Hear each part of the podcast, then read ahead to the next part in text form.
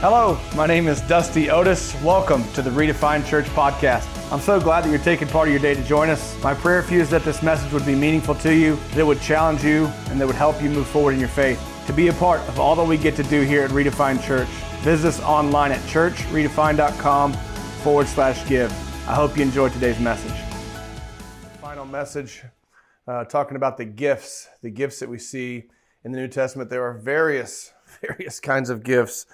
We see them a lot in the New Testament. And, you know, as we finish up this series, I was telling Heather last night, this has probably been the hardest thing I've done because I feel the weight and the pressure to get it right. Now, some of that is put on by myself, but that's also it's also this sense or the understanding of bringing clarity, the opportunity, right? What's been entrusted to me to bring clarity to what this really is. What is the Holy Spirit? What are these gifts? And so we talked about why we called this holy. This is how to live every day. We kind of made this an acronym. And you see, like I say, gifts a lot in the New Testament. And so there are three different types of gifts, depending if you're in Romans or Corinthians or Ephesians. And they get talked about a lot, and it's easy to get them confused. It's easy to go, well, Paul said this, but God gave me this, but Jesus said this. And it's also really easy to be kind of weirded out by all of it and be like, well, we're just going to skip over that section and go right back to the Old Testament where there's concrete stuff that I know I can trust, right? Because we know that the Holy Spirit is a person now because we've talked about that for 6 weeks. And so we either skip over all of them or we just stick to what we know or the word that makes the most sense, even though we might not have clarity around what that gift is. That sounds not as abrasive. And so, I can deal with that. And so we stick to what we're comfortable with or what we know. And so as we jump into these gifts, I want to take just a moment to pray because this is nothing that a man can teach you. This is what the Spirit must reveal to you. And it comes in time. It comes in time. I believe that these messages we put out that we share on, Instagram and Facebook and YouTube, and we have our podcasts up. Those are all great. I think this message that I'm speaking today is going to resonate with a lot of you, but it's not going to resonate with hundreds of people for months, maybe weeks or days. God's going to bring this to you. The Holy Spirit's going to reveal this to you. So let's pray that this morning. Father God, thank you. Thank you for the last 6 weeks, Lord, that we've been able to dive in and see who you are. Who you are. Not just as a Father, not just as a Son, Lord, but the person of the Holy Spirit and who you call us to be. Father, I ask that you would open our eyes, our hands, our ears to receive, Lord. We only understand this because you reveal it to us. The Holy Spirit reveals it to us. This is nothing a man can teach. This is what the Spirit reveals. So we receive that today. And I just thank you for moving people forward today. It's in Jesus' name. Amen. Amen. And so there are two verses that have kind of carried us through this whole series. And they are 1 John 16:7-8. If you're a note taker, you can write that down. I'm in the Amplified here. It says, "But I tell you the truth, it is to your advantage that I go away." This is Jesus speaking.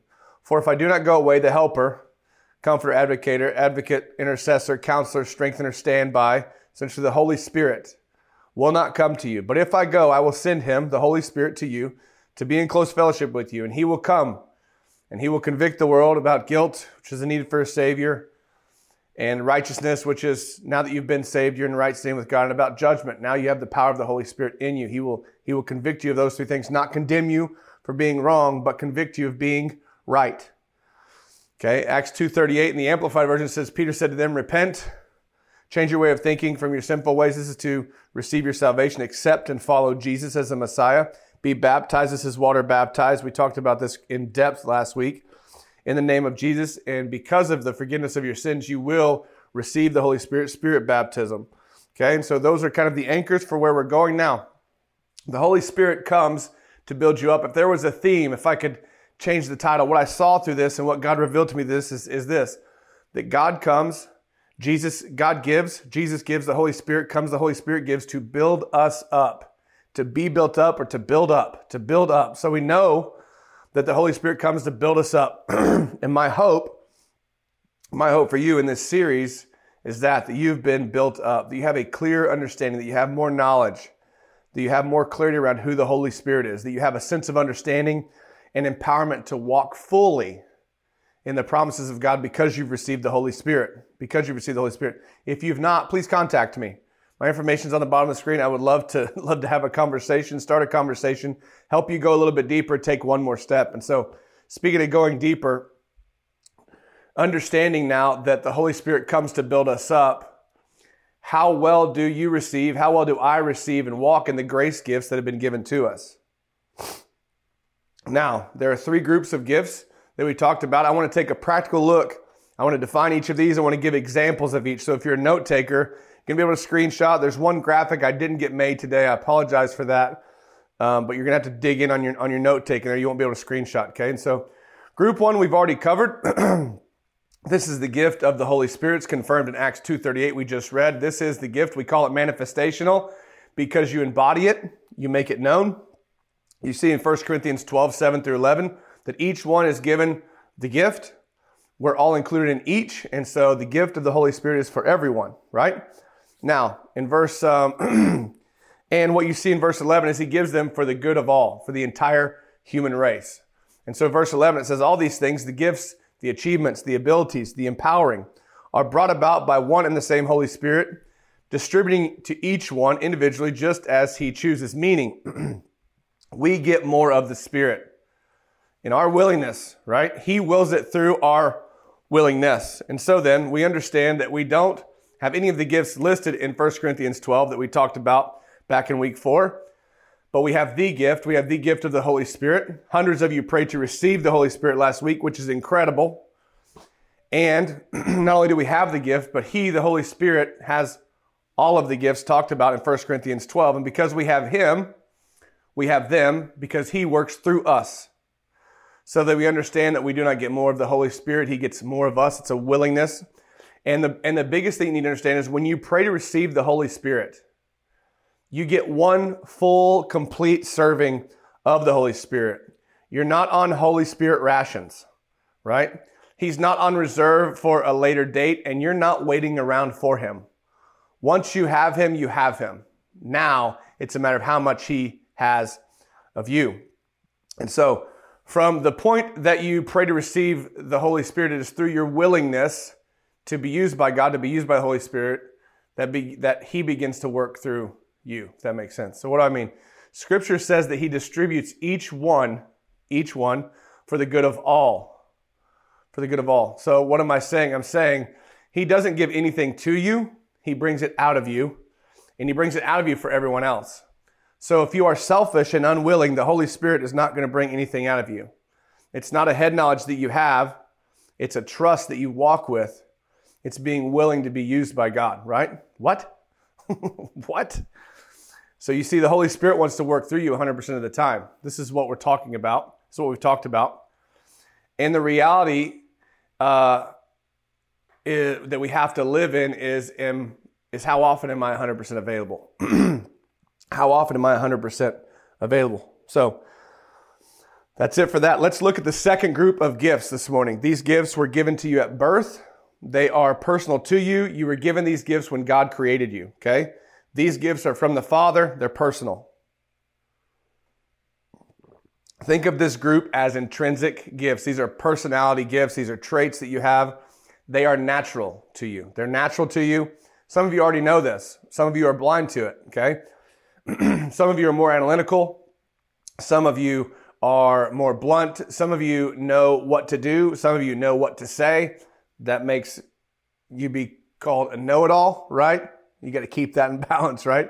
Nobody likes to know-it-all. So if that's you, you just got to know that you're keeping it in balance. You keep all these gifts in balance, but these intrinsic gifts are in you, and they're in you automatically. You don't have to try for them. You don't have to research them. You don't have to learn them. You don't have to know them. They're in you. This is how God made you. And so we all have unique gifts, right? We all have unique personalities because God made all of us unique. And so then we're wired with these intrinsic gifts to accomplish, get this, we're wired with these intrinsic gifts to accomplish our individual, unique life purpose that God gave us. You see these gifts listed in Romans 12:5-8. There are 7 of them. And I've underlined on your screen here, and we've bolded a couple things. And so we, who are many, are nevertheless just one body in Christ. Individually, we are parts one of another, mutually dependent on each other. Since we have gifts that differ according to the grace given us, grace gifts, each of us is to use them accordingly. Each of us is to use our gifts accordingly. If someone has the gift of prophecy, Let him speak a new message from God to his people in proportion to the faith possessed. If service, in the act of serving, or he who teaches in the act of teaching, or he who encourages in the act of encouragement, he who gives with generosity, he who leads with diligence, and he who shows mercy in caring for others with cheerfulness. We have different gifts. You and I have different gifts according to the grace that God has given us. And so each of us have at least one of these gifts, if not many. And so these gifts are the gifts that the Father, our Creator, has given to us. And what you see in Scripture is Scripture doesn't tell us to desire these gifts. This is not that. This is not that grouping, right? We're to desire the gifts of the Holy Spirit, okay? Because He's in us. We want them. We want those gifts to come out of us. We're not called to desire these gifts, okay? Matter of fact, Scripture teaches us to use them faithfully, to use them accordingly, and really put them in action in your life. God gave you these. They're in you. You should use them. And sometimes culture shuts those gifts down. Sometimes the climate you're in and the people you're around will shut that gift right down. It'll smother it. But God says use it anyway. Use it anyway. Paul does the same thing later in Scripture. I'll show you. And so here's how I want to demonstrate this to you. Excuse me, this morning. And I think this is going to help you understand. This analogy has been used before. It's so good. It's so good. It helped me tremendously when I heard it the first time. And so let's just say that 7 of you are going to go out to lunch. You're going to go out to lunch with 7 of your friends. And each of you have one of these gifts that we've just listed. Okay, 7 friends, 7 gifts, 7 people around the table. Okay, and 2 waiters are coming out of the kitchen. One does not see the other, stumbles, tips the tray of food, slips, whatever happens, and drops the tray of food, okay? Now the food goes crashing everywhere. Now let's wait 1 second. We're going to pause right there, and we're going to say this. Before we look at how these gifts are actually to be used, let's look at what we typically tend to do, right? What happens? We all hand clap, whatever. Right? Which makes the waiter feel just amazing, right? We hand clap, we make fun of them. Okay, their coworkers might make fun of them. Then you get to the other side where it's like, oh, we've been here for 40 minutes, man. That was my food. Now we got to wait all again. And we get complaints. You might get some curses, right? You might get people who just get up and leave, right? And then, the biggest one is probably that one who goes to complain to the manager. I cannot believe the show that you're running here. This is ridiculous. All because an accident happens, right? That's how we tend to typically respond. And the tough part is this. When we respond in our gifts that are in us, that are intrinsically given to us from God, you see that it's different. It's just like verse 6. It says, since we have gifts that differ according to the grace given to us, each of us is to use them accordingly. Not to complain, but accordingly. So let's go back now to when the food crashes. You're sitting around the table. We're all talking. We're having a good time. Everything's great. Our food's coming. And all of a sudden, kaboom.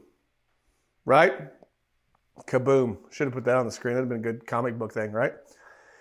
Intrinsically, without being coached, without thinking, right? Each person at your table, according to the gift that's been given to them, according to the gift that's inside them, will respond uniquely to the situation. Uniquely to the situation. For example, we're at the diner, right? The person at your table with the gift of prophecy will speak some life into you. They're going to say, man, you're really good at this. And then they're going to go ahead and exhort some qualities in you that are going to help you step into your next job. Okay, that's the gift of prophecy. The person at your table with the gift of prophecy will do that. The one with the gift of service is going to immediately stand up and begin to help you. They're going to begin to help the person cleaning. They're going to get all the stuff cleaned up, put back on the tray. That's the person with the gift of service. The one with the gift of teaching is going to say, hey, what can we learn from this? What do we cover in training that's going to help you continue in this position? How can you avoid doing that again? What can we learn from this? The one with the gift of encouragement is going to say, hey, it's all good. Don't get down yourself. Okay, this ain't the first time this has happened. It's dang sure not going to be the last time it's going to happen. You're still the best server I've ever had here. Okay, by far. The one with the gift of giving is going to immediately say to you, you know what? I don't want this to come out of your paycheck. Let me pay for this. Oh, they won't let me do that? Oh, that's okay. I'll make it up to you on the tip, but we're gonna make sure we get this covered. That's the gift of giving. The one with the gift of leadership will problem solve. And they'll make sure that we all work together to make sure the experience is better the next time. Those with strong leadership will say, you know, we should open one of these closer to our house so it's not as busy. So these people can make twice the money and we can actually have quicker service, right? That's what somebody with the gift of leadership do. The last one, the one with the gift of mercy, is going to look to protect the waiters. And he's going to emphasize there's nothing to be embarrassed about, okay? This happens to all of us. Don't be ashamed. That's the gift of mercy. And so, as you come back, you see how the intrinsic gifts from the Father work for you. We're all naturally bent to respond in one of those ways. It's natural. It's been given to us. Now let's look at the third group of gifts. These are the gifts from the Son. These are the gifts from the Son. And these gifts are given to leaders in the church. They're ministerial gifts, and they're used to build up the church, period. And so throughout Scripture, there's only one thing that Jesus ever promised to build, ever. And it was His church, which is His spiritual family, which is the body, right? Which is us. It's us. Remember, He said in Matthew 16:18, this is God's Word translation, I guarantee that on this rock I will build my church, and the gates of hell will not overpower it. And so we see the gifts that build the church in Ephesians 4:11 and 12. And we're going to stay in Ephesians 11 after this. So if you want to go there, you can go. If not, just hang. I've highlighted some things that you need to see here. And so the things that are highlighted and underlined, you might follow along with me and do the same in your Bible. And here we go. And His gifts to the church were varied, and He Himself appointed some as apostles, who are special messengers, representatives, some as prophets who speak a new message from God to the people, some as evangelists who spread the good news of salvation, and some as pastors and teachers to shepherd and guide and instruct. You see the definitions of all those things right there. And He did this to fully equip and perfect the saints, God's people, for works of service to build up the body. Man, to build up the body of Christ, the church, us.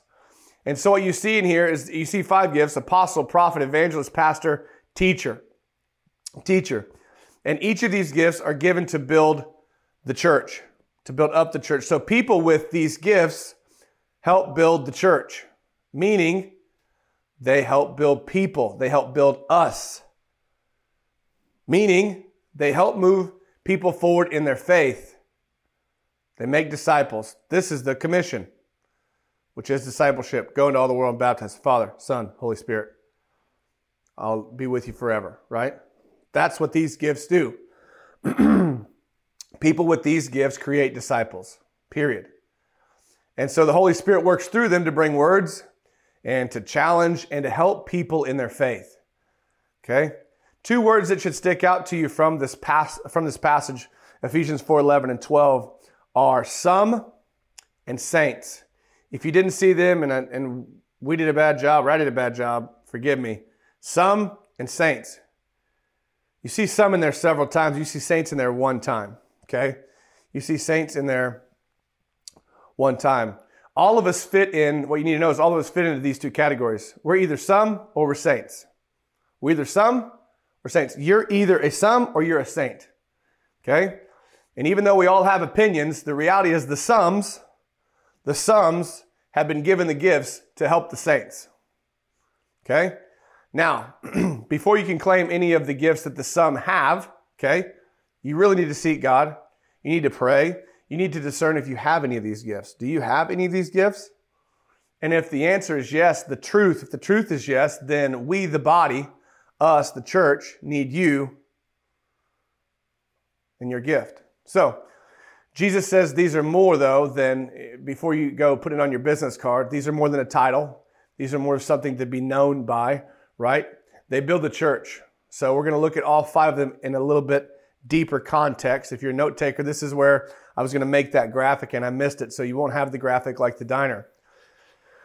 Apostles, I've bullet pointed these so to be quicker. Apostles establish the church, okay? Apostles are kingdom-minded entrepreneurs, okay? They see something that doesn't exist and they build it for the common good so people can get to heaven. This is me, this is my gifting, okay? The common good for a community so more people can get to know Christ, so we can see the commission happen, so we can see Jesus come back, so we can all be in heaven. I'm an apostolic leader. I'm a builder. It's what I love. It's in me. It's amazing. I'm wired this way. I love it. The brief point is apostles get kingdom stuff started. Apostles get kingdom stuff started. Prophets. Prophets is unique here. And I'll tell you in just a second why. Prophets are bold truth tellers. They are bold truth tellers. Now, there's two types of prophets. If you're stuck on the one in the Old Testament, that's very different than the New Testament prophet. The prophetic gift has changed since the Old Testament. Being a prophet in the Old Testament meant that you came and you essentially is where you gave judgment, okay? You pronounced judgment on people. But when we step into because of the cross, there's no more judgment to be pronounced on anybody. Now what we see because of the cross, the prophetic gift of judgment is taken because Jesus took all judgment on the cross. Jesus took everybody's judgment on the cross. It's what he took. And so there's now no more person-to-person judgment, right? The prophetic gift now is a redemptive gift that's meant to encourage and propel the church forward, right? And so knowing that prophecy is a big deal. We see Paul tell us, man, you should prophesy, right? So then evangelists, number 3. Evangelists are what? This is probably the one that we all know. They're great at gathering people and leading them to Jesus. That's what evangelists do. When you think of evangelists, you think of Billy Graham. Nobody was greater or more amazing at gathering people and leading them to Jesus than Billy Graham. Pastors, they lead, they give advice, and they counsel people in the community. They lead, give advice, and counsel people in the community. When you think about a pastor, you think about a shepherd. This is somebody with a rod and a staff. They kind of keep you in line, right? And they can also turn that staff around to beat somebody with it, okay, if somebody comes against you, right? A pastor is someone who's going to walk with you and who's going to lead you as you go. Teachers have the ability to help you acquire knowledge, competence, and virtue, okay? They make learning easy and applicable. That's what a teacher does. It's kind of like what I've done with this Holy Spirit series, right? You're welcome. That's a big time joke. So then, these gifts, are great, okay? And those are the 5. But those are the gifts that are given to some. Those 5 are the gifts that are given to some. But I want to define the one word saints because I think there's still some mix here. And so I wanted to define saints for one reason, clarity. Because some are saints, right? These people have experienced the baptisms and they've been gifted. So what's the difference between the some who've been gifted and the saints, right? A saint is this. A saint is most of us, right? It's a person regarded as holy. A saint is a person regarded as holy. It's why we titled this series what we did. It's a born-again believer, a member of the body or local church who embodies the fruit of the Spirit and walks in love. Now, you understand that we could have titled this series Saints, but instead we titled it Holy. What is a saint? A saint is a person regarded as holy, which is how to live every day. We live every day as saints. That just came to me yesterday. Now, remember the 2 words that stuck out, some and saints. God gave some these gifts to build up the saints. That's us. And so this creates the question, what is the real difference? What is the real difference? Now that you have them defined in front of you, what's the real difference? The difference between being a disciple who is a follower of Jesus, who is a saint, and an apostle, prophet, evangelist, pastor, teacher is this. A disciple or a saint is one who is being taught. An apostle, a prophet, evangelist, pastor, or teacher is the one teaching. Okay, that's the first part. The second part is this. A disciple or a saint is considered to be anyone who's a born-again believer. Okay, that's what you're considered to be. An apostle, prophet, evangelist, pastor, or teacher is a born-again believer, but they are people who have a specific role in establishing and building the body, in building the church, Jesus' spiritual family, okay? Why? Now that we've cleaned that up, the Bible gives such great context to this, I cannot skip it. And so I want to stay right where we were in Ephesians Ephesians 4, and we're going to go verses 13 through 16, okay? You see, this answer right here really covers the three groups of gifts, from the first group to the third gift. This is why every gift from God works together, okay? And this is God's purpose in giving them to us. It starts in Ephesians 4:13. Until we reach oneness in faith and in the knowledge of the Son of God, growing spiritually to become a mature believer, reaching to the measure of the fullness of Christ, manifesting his spiritual completeness and exercising our spiritual gifts in unity. Exercising our spiritual gifts in unity. So that we are no longer children, spiritually immature, tossed back and forth like ships on a stormy sea and carried about by every wind of shifting doctrine. We're not carried around by every wind of shifting doctrine, or by the cunning and trickery of dirty men, okay, unscrupulous men, or by the deceitful scheming of people ready to do anything for personal profit. This week, so much news has came out about people who've been taking advantage of leadership in our country for personal profit, for personal gain. Verse 14 eliminates all that. It says, but speaking the truth in love in all things, both our speech and our lives expressing his truth. His truth. Let us grow up in all things. Let us grow up. Can we just grow up and be real? Let us grow up in all things into him, following his example, who is the head, Christ.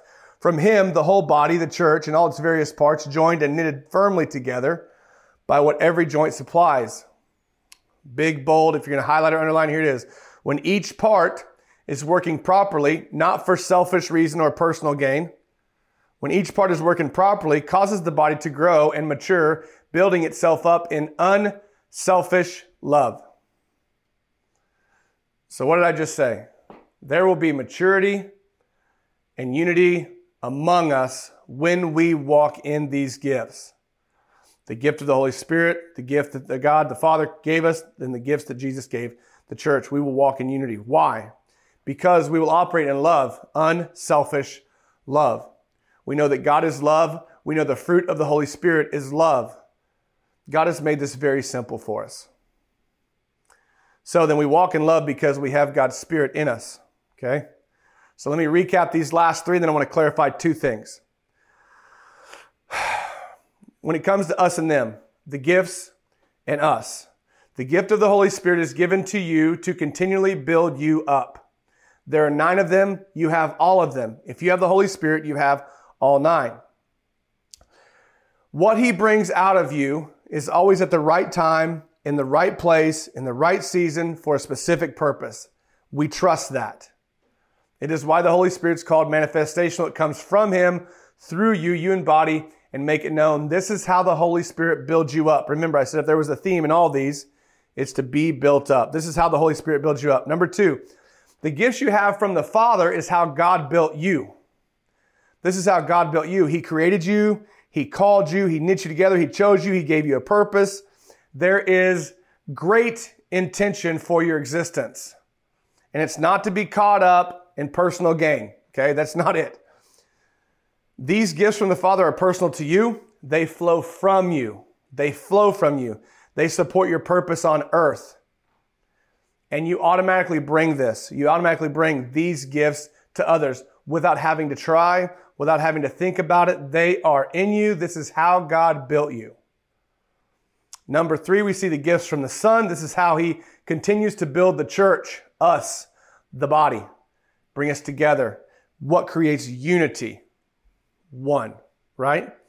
In other words, the gifts Jesus gives to some in the church is how he builds the saints, everyone else, which makes disciples. It's how he builds the church. All of this by the power of the Holy Spirit. All of that by the power of the Holy Spirit. So then be built up. Be built up. Walk in this. Now, let's clarify 2 things. There are 2 things that we get super confused about that cause a ton of chaos, a ton of conflict in the church, okay? And even among us as believers, especially when we go cross-denominational, we start working as, well, you believe this and we believe this, and it's all that. And it's like, let's just look at the Bible. So let's go to the Bible for this. There are 2 things, prophecy and tongues. Remember, tongues is that weird word. They called it what it was because it is what it is. Tongues means language. It's from the Greek word glossa, dictionary. language, right? Prophecy. Why is there so much about prophecy? Because prophecy is the only gift that's included in all three groups of giftings. Okay? Prophecy is the only gift from the Father and the Son and the Holy Spirit. This is so unique. This is so unique and should reveal the importance of prophecy to us. Okay? Remember, prophecy defined through the gift of the Holy Spirit is a message of encouragement from God through a person. It's never correction. It's always encouragement. It's always encouragement. So when someone prophesies, they're speaking edification. They're speaking exhortation. They're speaking comfort. Okay? The spiritual New Testament gift of prophecy is encouragement, if it's anything, right? And so then prophecy and encouragement almost always come together. You see it in 1 Corinthians 14:31. For you can all prophesy one by one, that all may learn and all may be encouraged. All is you, all is us, all is everyone. It's the church. And what you see is everybody learns, we all learn, and we all are encouraged.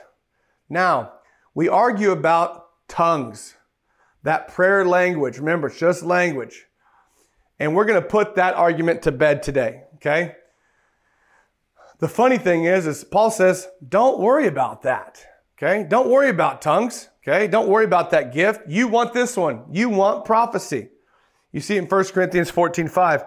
Now I wish that all of you spoke in an unknown prayer language, but even more, I wish that you would prophesy. The one who prophesies is greater and more useful than the one who speaks in a prayer language, unless he translates or explains what he says, so that the church, the body, may be edified. Edified means built up, instructed, improved, or strengthened. Why? Prophecy resonates across all three for the effectiveness of the body, of the whole, for the good, for the common good of all. Prophecy resonates across all three for the common good of all, for the effectiveness in the body, for the church, us. Prophecy is in all three groups, Father, Son, Holy Spirit. And here's the big deal. Prophecy is fulfilled in the coming of Christ. And so then, until the coming of Christ, prophecy's number one role is to be the main ingredient for unity, which begins with encouragement, not correction, with encouragement, not complaints, with encouragement, not an opinion, because encouragement is rooted in love. God is love. The Spirit is love. And so then to prophesy is to directly proclaim the heart of God over a situation. If you're going to prophesy, you're going to proclaim the heart of God over a situation. Okay? Why don't we hear this more? Why don't we hear this more? Because I wish you would do this. That's great, but I wish all of you would prophesy, okay? To prophesy means you proclaim the heart of God over every situation. The only way that you can proclaim the heart of God over every situation is to know God. Right? The only way to know God is to accept His Son, Jesus. Then after you accept Jesus, you sit with God daily, and you build your relationship with Him. You engage with Him. We call it a chair time. Some people call it quiet time. Some people call it reading the Bible. Some people call it prayer. I really don't care what you call it, okay? To prophesy is directly proclaim the heart of God over a situation. How do you proclaim the heart of God? You know God. You don't see it, and you don't hear it, and we don't read about it, and it doesn't make the news or your Instagram, because fewer and fewer people know the heart of God. Facts, okay? Number two, this is the last thing.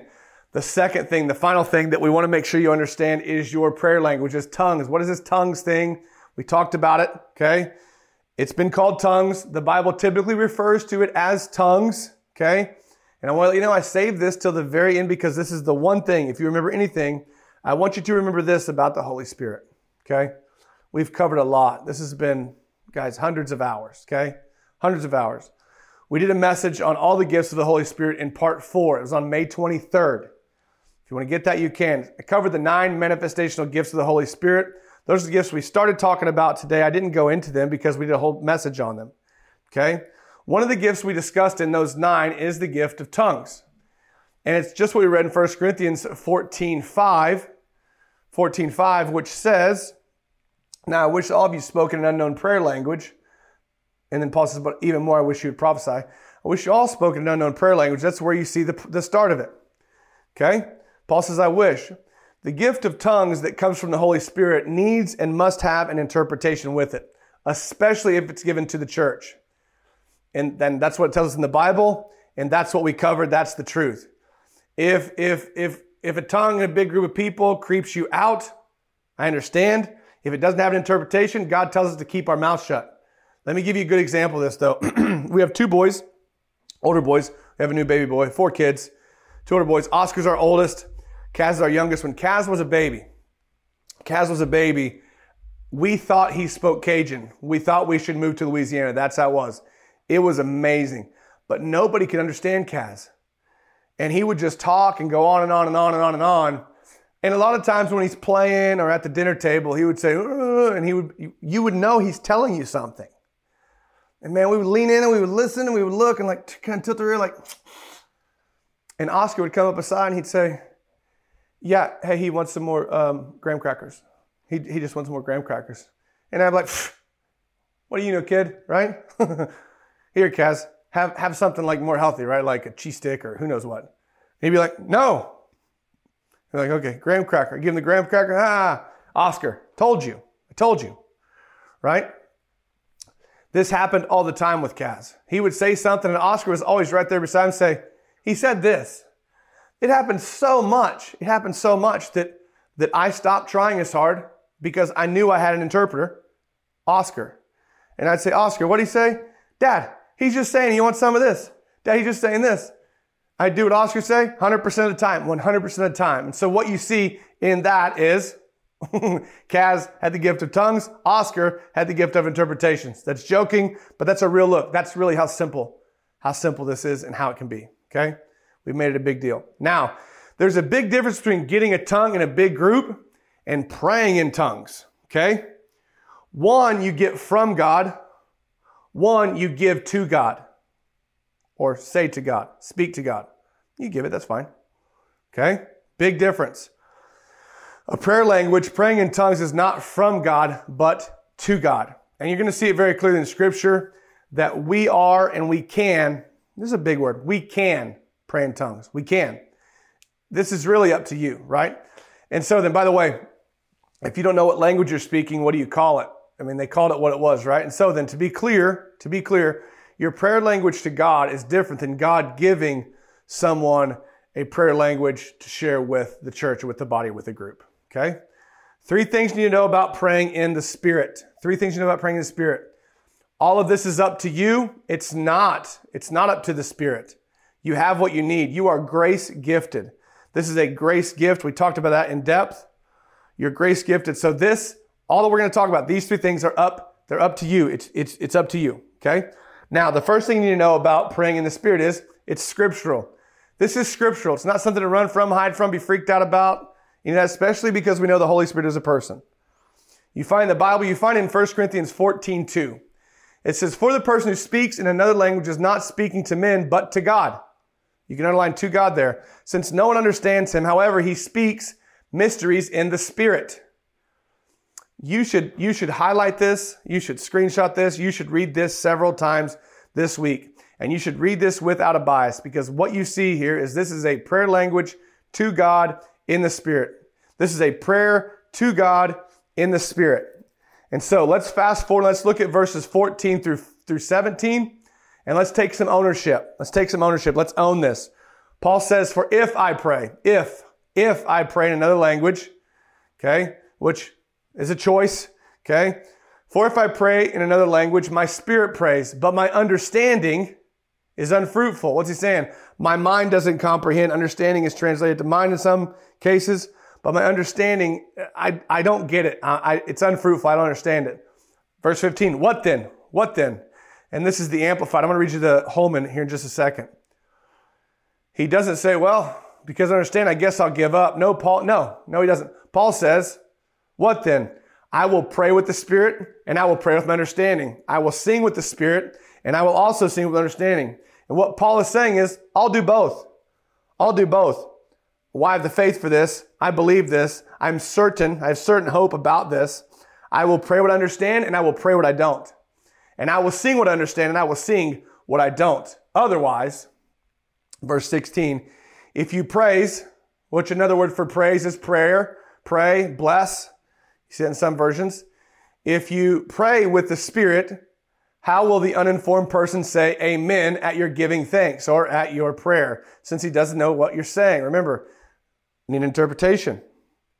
So, verse 17, for you may be very well giving thanks, praying in the Spirit, but the other person, not being built up, doesn't know.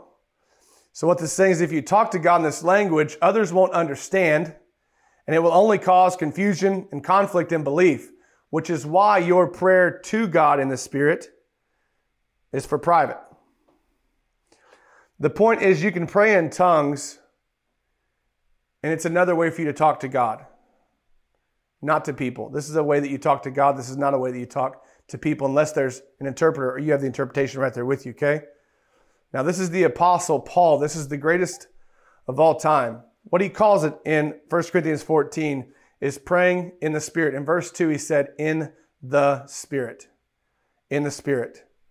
There's been a lot of controversy about this. There's a lot of biases in how we do this. There are a lot of churches who tell you not to do this, right? Praying in the Spirit. You can read what you want, and you can look over what you want. You can scan, you can skim, and you can go over. But for us, the church, for me, I believe in praying in the Spirit. I believe it's beneficial for you, and here's why. There are some times that you don't know what to pray. I have no clue what to pray. My physical self has no clue what to pray, but my spirit does. My spirit does. Why would I limit that? Why would I limit that, especially if it brings breakthrough, especially if it builds me up? Especially if it's a direct line to God. Why would I not? 1 Corinthians 14:39 says, therefore, my brothers, be eager to prophesy and do not forbid. I would never forbid this. Do not forbid speaking other languages. This is in the Bible. So anybody who's forbidding you to speak or pray, to pray in tongues, is going against this. That's not good, okay? So this is a God-given gift. This God-given gift builds you up and strengthens your relationship with the Father. The second thing you need to know about praying in tongues is this. Praying in the Spirit is a benefit. Praying in the Spirit is a benefit in your prayer language, in tongues. Praying in the Spirit is a benefit. This is 1 Corinthians 14:4. It says, the person who speaks in another language edifies or builds himself up. And he who prophesies builds up the church. Love this. This is so solid. Man, stay with me because this has to do with your personal time with God.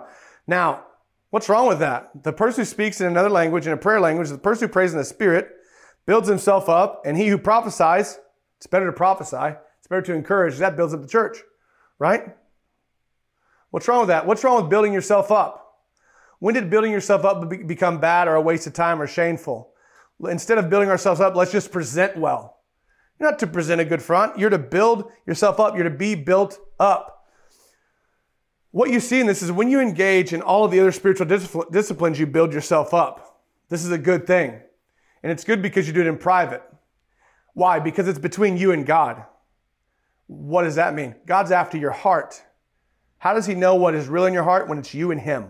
When you're alone, where are you at? Where are you at? Because in private, it's between you and God. If you were to sum up 1 Corinthians 14, it's essentially just talking about how to pray in public and how to pray in private, right? And it says pretty plainly, if you can't explain what you're praying, you shouldn't say it, okay? Keep it to yourself. Now, in verse 14, we talked about this builds up you and this builds up the church. The one who speaks in a language edifies or builds himself up, and the one who prophesies builds up the church. You can put any spiritual discipline in this box if you want to. I chose Bible, okay? Let's look at verse 14. If we replace spiritual prayer or praying in the tongues with Bible, the person who reads their Bible in private builds themselves up. And the person who reads their Bible in public builds others up. The person who worships in private builds himself up. The person who worships in public with a joyful noise, right? You can put any spiritual discipline in that. Now, we know that Paul tells in verse 2 and verse 14 that our prayer language is prayer in the Spirit, okay? There's no way you can interpret anything else from those two verses. You can only ignore it. And if you choose to ignore it, I'm so sorry for you. Okay. Now, I want to reference a couple of verses for you in this topic right here, that this is scriptural. This is a benefit to you that are in the Bible. They are God's word. They're God confirming this in you. They're God confirming it for you. If you talk about the armor of God, we're not going to read through this for time's sake because we are wrapping up.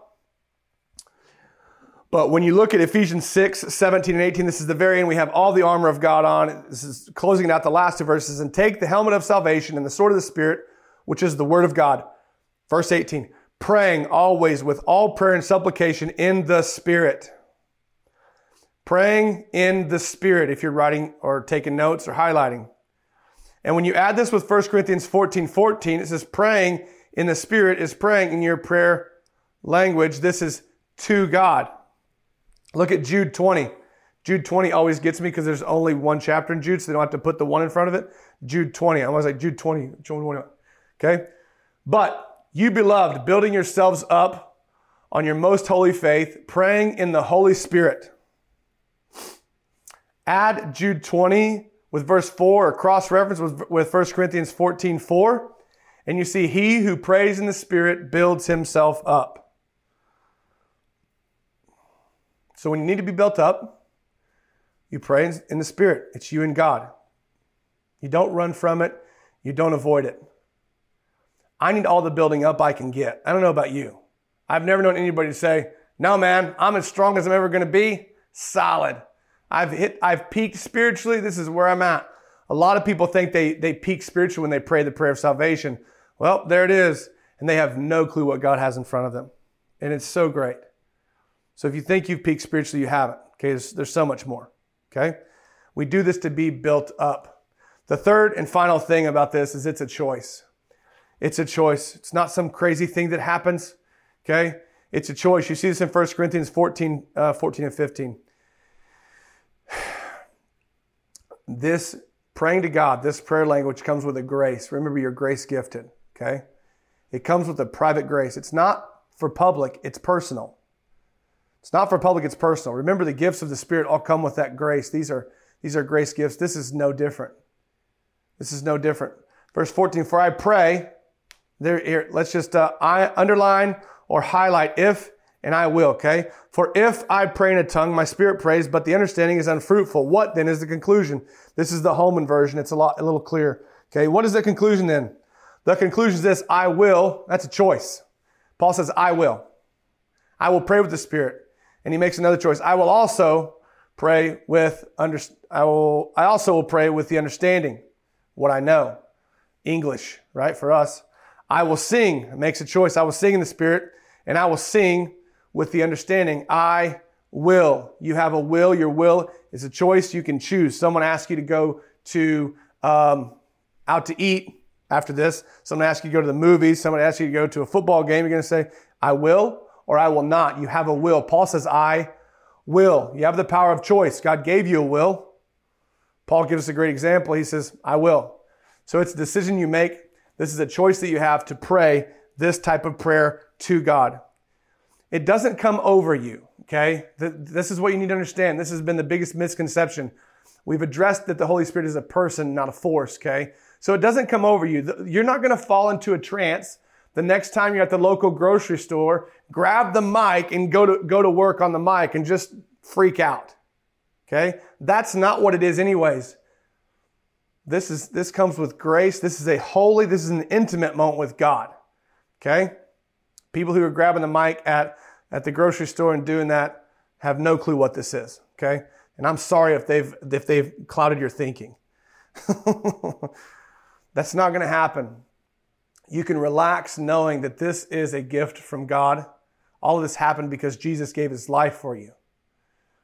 This is an act of your will. It's your choice. Okay? We covered this in depth, who the Holy Spirit is in week 1. If you missed that, you need to go get it. So here's the question. Why would Paul tell us how, where, and when if we couldn't control it? Because it's a big misconception. We just think we're so, clouds are moving, the wind's blowing. Is this the time? No. No, he wouldn't. He wouldn't. Here's the bigger question. Since it's scriptural and it builds you up, why would you choose not to pray in the Spirit? Why would you choose not to? And here's what I want to encourage you with. Don't let your lack of understanding limit your effort.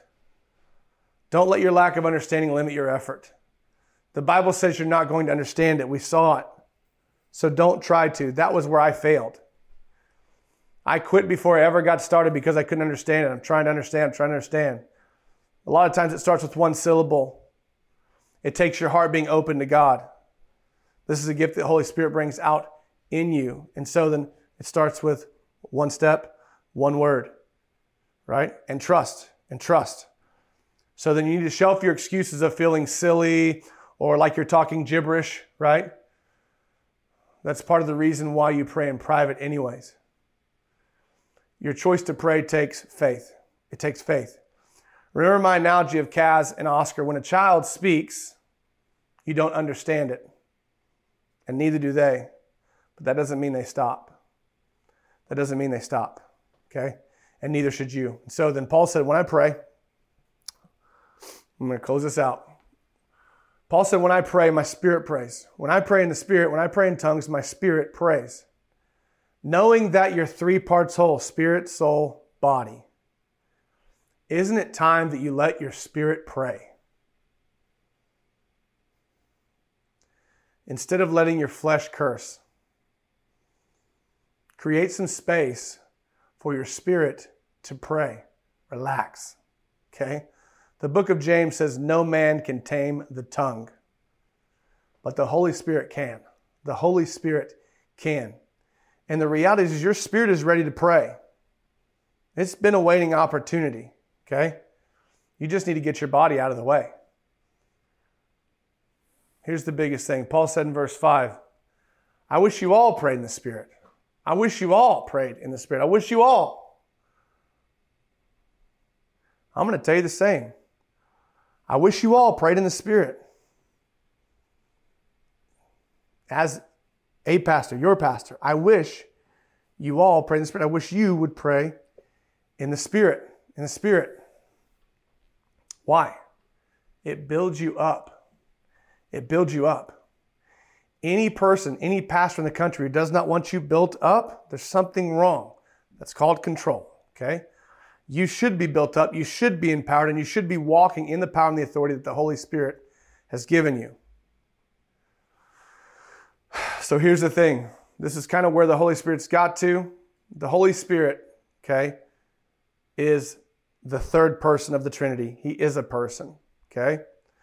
The Trinity is not Father, Son, Holy Bible. And if you remember last week, just 25 years after Pentecost, Paul asked disciples if they had received the Spirit, and they said no, just 25 years after. And here's where I think that led to, okay? I love the Bible, but the Trinity is not Father, Son, Holy Bible. It's Father, Son, Holy Spirit. The Holy Spirit did not exist when this book got released in 393, okay? A lot of people think he did. Now, Spirit's gone. Now we have something physical that we can grab onto and latch onto, okay? But what I want you to know is the Holy Spirit still moves. The Holy Spirit still speaks to those who are willing. And all of his fruits and all of his gifts are available to you so you can be built up. Finally, you all have gifts that God gave you. They were given to you by grace. By grace. You are saved by grace. You are grace gifted. You're not only saved by grace, you live by grace, and you're gifted with it. So then, to close, who is the gift of the Holy Spirit? He is a person. He is with the world. He lives in every person who's ever called on the name of Jesus, who is saved. He lives with that person 24/7. We are filled by him. We are built up through him. He refreshes us. He is our helper, comforter, advocate, intercessor, counselor, strengthener, stand by, and friend. He feels the life of every believer. So, you move in the Spirit when you allow the Holy Spirit to move in you. Hey, thanks so much for listening to today's message. I hope that God gave you revelation, that you were enlightened, and that you can see more of what God has for you. Make sure you take this message one step further by following through with our action steps so you can grow deeper in your relationship with God. If you want to know more about who we are or what's happening here at Redefined Church, you can visit us online at churchredefined.com. You can follow us on social media at Redefined Church, or you can subscribe to us on YouTube, Spotify, Vimeo, or Apple. Thanks for allowing me to be part of your life. I'll talk to you soon.